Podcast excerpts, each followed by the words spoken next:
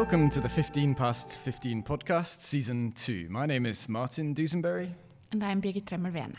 In this season, we're focusing on the theme of wealth and the writing of history, and we're delighted to be joined today by Dr. Jeremy Davis from the University of Leeds. Jeremy, thanks for being with us. It's a pleasure.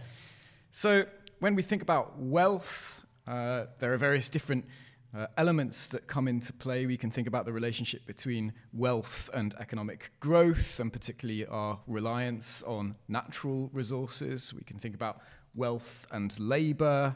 We've been thinking over the last few days in this conference in Zurich, from which we're broadcasting today, about wealth and knowledge, about how one measures wealth or distributes wealth in new ways. And of course, there's wealth and inequalities. But perhaps before we get into those sub-themes, we should talk a little bit about what actually this word wealth means, and the fact that you are an English literature specialist by training rather than a historian per se perhaps allows you to bring an extra perspective to this. Could you say a little bit about the etymology of wealth or its relationship to other words like richness or Reichtum that we're talking about today? Yes, I was interested by the title of the conference, Reichtum, Richesse, Wealth. The German and French words, of course, closely linked, the English word a bit of an outlier. Richness and wealth are very similar terms in modern English, but I think they do still preserve some differences. It's more appealing, perhaps, to be wealthy than to be rich. The slogan tax the rich is more forceful than the slogan tax the wealthy would be. And I suppose the slight difference that modern English still preserves between richness and wealth does have something to do, as you suggest, with the etymology of the words. Reichtum and Richesse are related to words like Reich or Rex in Latin that have to do with power, with authority, with privilege. The ideas of wealth are more closely linked to notions of intactness, wholeness, healthiness, the idea of a commonwealth, and that slippage between richness and wealth as you move from language to language seems suggestive to me and indicative of the interest that is involved in that word wealth you've chosen as the theme for the series. Oh, that's fascinating. But another aspect that I find very interesting in your work is you're a literary historian, but then you wrote a book on the Anthropocene. So what made you write this book? The honest and boring biographical answer is that I wanted a change. I'd just finished working on a project that came out of my doctoral research, and I hit upon the idea of writing a short book that was about a topic I was interested in. And I don't have a better answer, really, as to why I wrote the book than that I was curious to think about. In fact, the idea of the Holocene was the starting point for the book. It wasn't originally identified as a book about the Anthropocene. That term was just coming into prominence at the time when I was starting to write the book. And how is this all connected to this idea of wealth? How do you write wealth, regional, national wealth, into the history of the Anthropocene? Or vice versa? I suppose that ideas of wealth are always bound up with the social problems that are central to the idea of the Anthropocene, the idea of inequalities and differentials in wealth that you were speaking about at the start, is something that I think should not be incidental to the discourse of the Anthropocene. That is, I don't think you should start with an idea of the Anthropocene as the human era or the age of humans, as it's often understood, and then bolt on an acknowledgement of differentiated responsibility, of the differing ecological impacts of Alberta oil barons on the one hand and Malagasy subsistence fishers, say, on the other hand. Instead, I think that an understanding of power relations, often mediated through wealth and property, should be the starting point for the way we understand the transition that's captured in the word Anthropocene. But that's very interesting, because certainly one way in which many scholars, practitioners, public intellectuals do think about the Anthropocene is to say that It is a call to write history in a new way as the history of the human species. And therefore, actually, it is the human age. And as I understand it in your book, The Birth of the Anthropocene from 2016, you're making a different argument, which is that we should not be making an argument about humans as a whole, but rather about human societies. Can you clarify for us what this differentiation is that you're arguing? Yes, that's absolutely the case, and a very good summary, I think. Again, I suppose I return to my training in English and my concern with the differences in shades of meaning within words. A great mistake with the discourse on the Anthropocene, I think, is to take the word Anthropocene for a concept, a singular concept that we might argue about. On the contrary, meaning is use. The word Anthropocene has been used in all sorts of different ways, and my concern in the book you refer to has been with one particular facet or use of the word Anthropocene. That's the use of the word among geologists and stratigraphers above all. The geological version of the Anthropocene is the one that I discuss there. Yes, and as you make clear, geologists use the idea of the scene and indeed of epochs in very specific ways that us as historians tend to blur when we talk about eras and eons and epochs and so on. Could you say a little bit more in detail about that? Yes, the word Anthropocene has become part of a highly specialist and technical vocabulary used within geology. Geologists map the geological past as a series of nested time units, like the reigns of monarchs within dynasties. The smallest of the major set of units is the age. A group of ages forms an epoch, a group of epochs forms a period, a group of periods form an era, and so on. The Anthropocene epoch, then, belongs to a very particular place within the geologic timescale. It's one piece within the elaborate mosaic that geologists have divined in order to represent and classify the planet's history. The Anthropocene epoch has to be understood, again, as used by geologists, has to be understood in relation to the preceding geological epoch, the Holocene, the period since the end of the last glacial period, around 9,700 BC. Those two epochs, in turn, have to be understood in relation to the period of which they're a part, the Quaternary period, and all those units have to be understood as part of the still broader pattern of geologic time. And so one of the arguments here is that each of these epochs is in themselves not a stable entity, but constantly under change. And so the sort of simple assumption that we have a moment now of great transition in the world's climate and so on, and that we can compare that to some period of 12,000 years of Holocene stability is one that you're arguing against. Have I understood that correctly? Up to a point. The transition between the Holocene and the Anthropocene is real and important. It's certainly not the case that my work seeks to downplay the stakes or the scale of current environmental, climatic, biological, ecological changes, quite the reverse.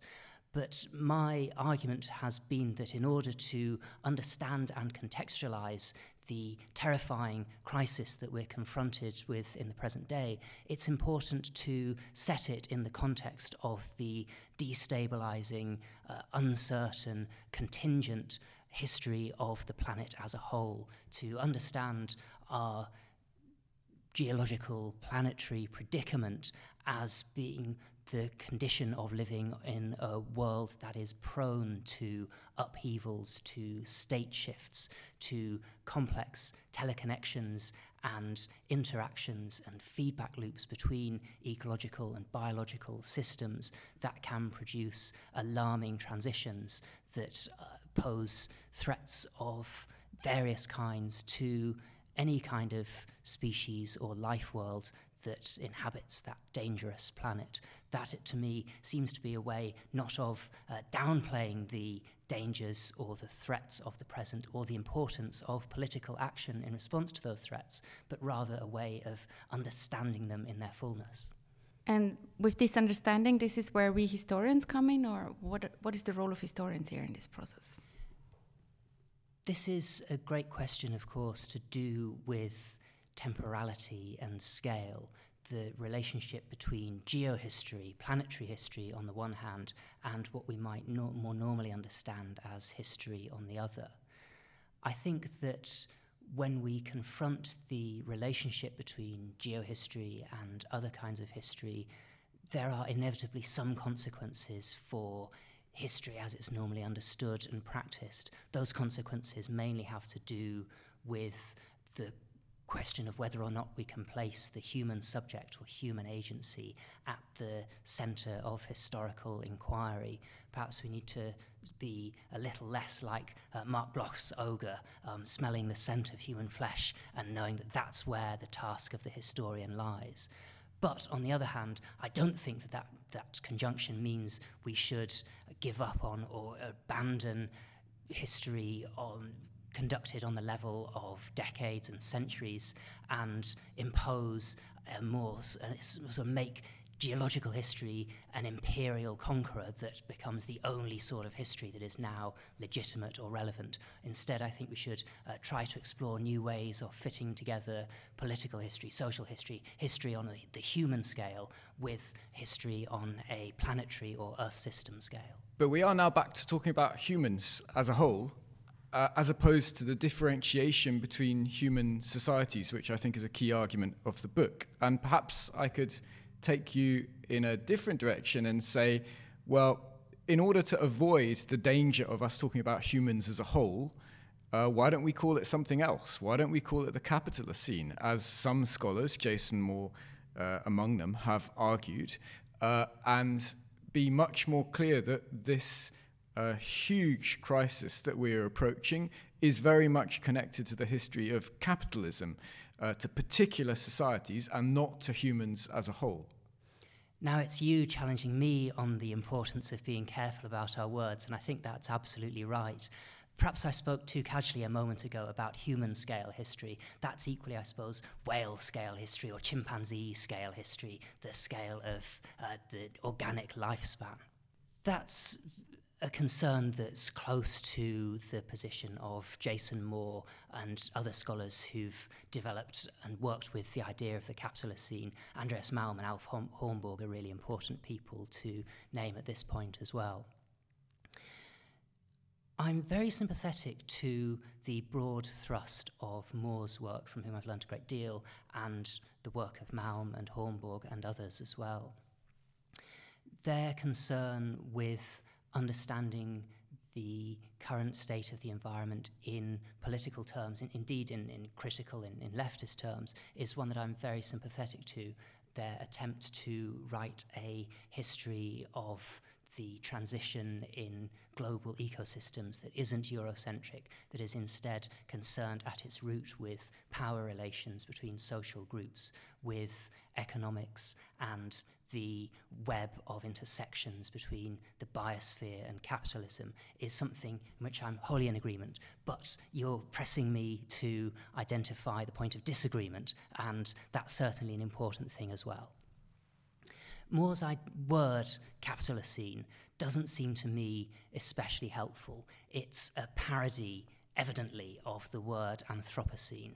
By Capitalocene, Moore means, as he's often said, the age of capital. So his word Capitalocene only works as a meaningful parody of the word Anthropocene if you think that the word Anthropocene means the age of humans, if you think that the word Anthropocene implies that we're all in it together, that we are a single unified human species. If the word Anthropocene doesn't mean that, then there's nothing to parody with these ungainly extra neologisms like Capitalocene or Technocene, Hornborg's term.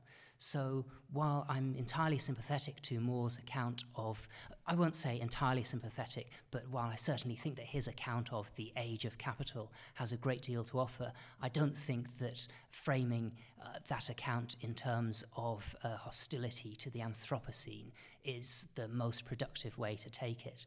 In some of his writings, Moore has distinguished between what he calls the geological Anthropocene and the popular Anthropocene, and indicated that his only disagreement is with the popular Anthropocene, which he describes as the most bourgeois and neoliberal kind of thinking about the term. And as far as that's concerned, I'm happy to go along with him. I suppose one of the things that comes up in the language of the Capitalocene, however, is a very explicit critique of, to get back to the discussion of wealth creation, of economic growth, as it has been practiced over the last 400 or 500 years, particularly in Northern Europe and then spreading out to the rest of the world.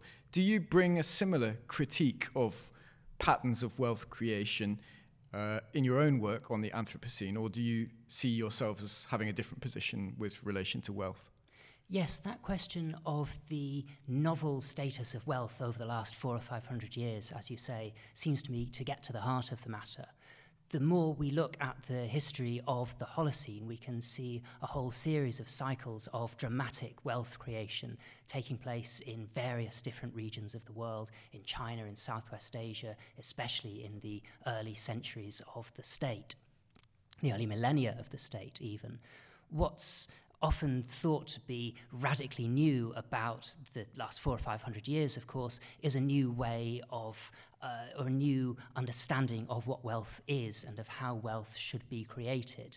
And it seems to me that thinking about the Anthropocene is a useful way of framing precisely that novelty of a capitalist understanding of wealth as something that constitutively expands itself. So what's new about the Anthropocene as distinct from the Holocene is not the sheer fact that there are rich societies, rich people, but instead a new way of understanding wealth and a new place for wealth in history as a self-accumulating driver of historical change through the expansion of capitalism's frontiers. As a final question, I would like to get back to the idea of wealth and the writing of history. Recently, there has been a lot of talk about intellectual equality and the fact that only certain parts of the world can afford the luxury of dealing with the past, writing about the past. And with regard to the Anthropocene, it strikes me as particularly interesting that the part that is most affected by climate change, for instance, is the one that is least engaged in these discussions. What is your idea on that? Yes, the least engaged in these discussions, but not the least important to these discussions by any means. We shouldn't think about the coming of the Anthropocene simply as a rippling out expansion of wealth, of using up natural resources. Instead, in order to give any kind of adequate account of what's really taking place, we need to understand the relationship between development and underdevelopment, between the richest parts of the world and the way in which they've become rich through impoverishing and extracting wealth from the parts of the world that have been disadvantaged by the transition to modernity. A simple example would be to think about the Industrial Revolution. In the early discourse on the Anthropocene, it was often believed that the Industrial Revolution simply began with some brilliant wealth-creating inventions in the British Isles and simply rippled outwards from there. A more adequate perspective drawing on the insights of economic history can remind us that the wealth of Britain depended crucially on the slave plantations of the Caribbean and the American South that provided the cotton, the inputs of raw cotton that enabled and made possible the radically new forms of wealth creation associated with late 18th century and early 19th century Britain. So in that way, wealth and poverty are closely coupled together. And it's that radical coupling of the two that enables the most dramatic ecological changes that we've witnessed over recent centuries. Jeremy Davis, thank you very much for being with us today. Thanks very much for having me.